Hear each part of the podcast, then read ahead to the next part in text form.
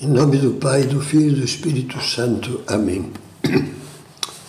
Vinde, Espírito Santo, enchei os corações dos vossos fiéis e acendei neles o fogo do vosso amor.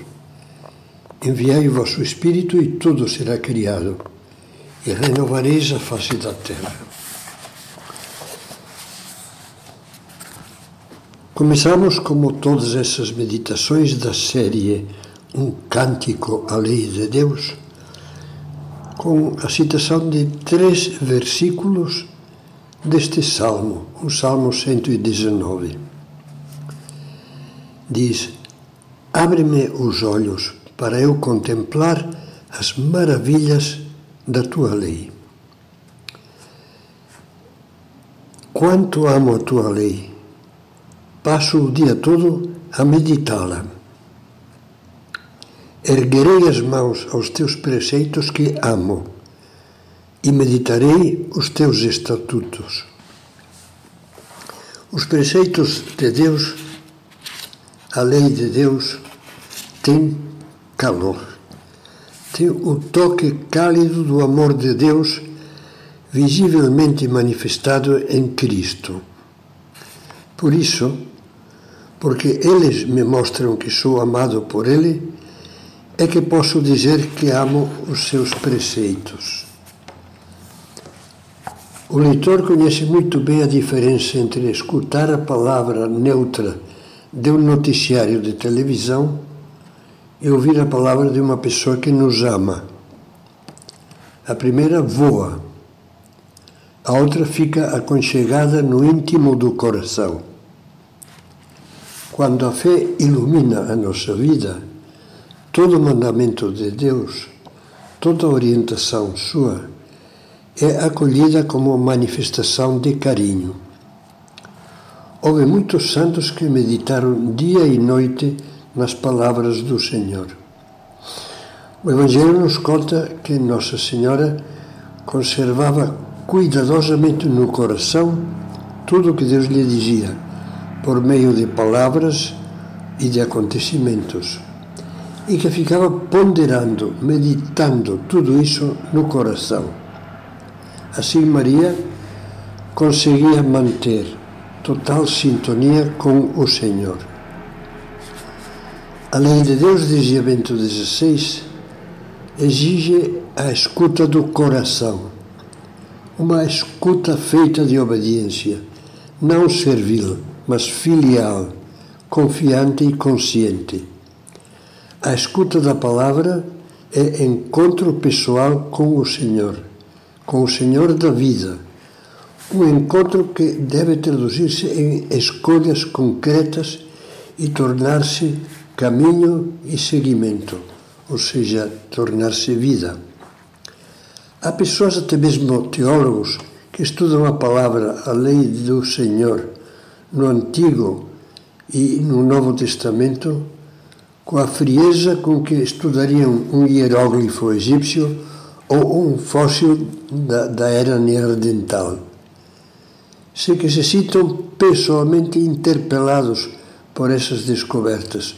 No máximo, vão fazer um artigo para uma revista especializada que naturalmente não lhes mudará em nada nem as virtudes nem os defeitos não captam que toda a palavra de Deus é viva.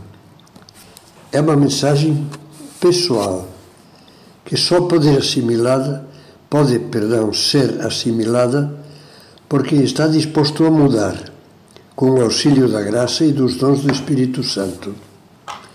Ouça o que diz São Paulo aos Coríntios. O homem natural, ou seja, aquele que não possui a graça divina, tem a vida natural, mas não tem a vida sobrenatural.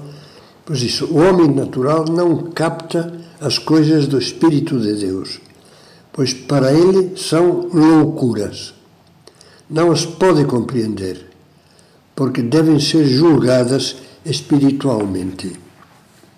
Pelo contrário, os que, como diz o Salmo, confiam nos mandamentos do Senhor e lhe pedem que os ajude a entendê-los e aprendê-los, experimentam o que escrevia São Boaventura. O fruto da Sagrada Escritura não é um fruto qualquer, mas a plenitude da felicidade eterna. De fato, a Sagrada Escritura é precisamente o livro no qual estão escritas palavras de vida eterna. Da vida eterna em que veremos, amaremos e serão realizados todos os nossos desejos. Meditar no coração orando os mandamentos e preceitos de Deus é deixar que o Espírito Santo acenda duas grandes luzes na alma. A luz que ilumina o sentido profundo das palavras divinas e a luz do nosso coração, que nos permite amar, aceitar e abraçar as palavras divinas. Quem ama não discute não se perde em disquisições bizantinas. Estuda sim, mas é para enxergar a verdade com maior profundidade, não para contestar a verdade. Assim, a existência inteira do homem torna-se um diálogo com Deus que fala e escuta. E ainda agora Bento XVI, que chama e dinamiza a nossa vida. Aqui a palavra de Deus revela que toda a existência do homem está sob o chamamento divino. Pela fé, o homem entrega-se total e livremente a Deus. É muito importante o que diz também Bento XVI na exortação apostólica Verbum Domini, a palavra do Senhor. Diz: a interpretação da Sagrada Escritura ficaria incompleta se não se ouvisse também quem viveu verdadeiramente a palavra de Deus, ou seja, os santos.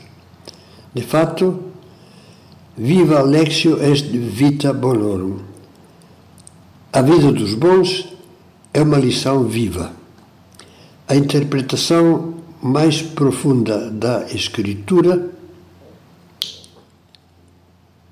provém precisamente daqueles que se deixaram plasmar pela palavra de Deus através da sua escuta, leitura e meditação assíduas. Daí, dessa prática, nasce e se alimenta a alegria espiritual que vemos nos santos. Uma alegria que se torna cada vez mais intensa quando fazemos o possível para concretizar na prática o que Deus nos pede. Feliz, felizes, dizia Jesus, os que ouvem a palavra de Deus e a põem em prática. E Santo Ambrósio afirmava que quando tomamos nas nossas mãos com fé as Sagradas Escrituras, ou seja, a Bíblia, e as lemos juntamente com a Igreja, o ser humano volta a passear com Deus no paraíso. Bonito. Terminamos, como sempre, com umas perguntas de exame de consciência. Já descobri a necessidade de reservar diariamente um mínimo de 10 minutos de leitura meditada sobre dois livros: o livro da Palavra de Deus ou um livro que medite sobre as palavras de Deus e um livro da minha vida. Posso dizer que estou familiarizado com a Bíblia, especialmente com os livros cristãos da Bíblia, isto é, com o Novo Testamento. Tenho o hábito de ler diariamente algum trecho dos Evangelhos.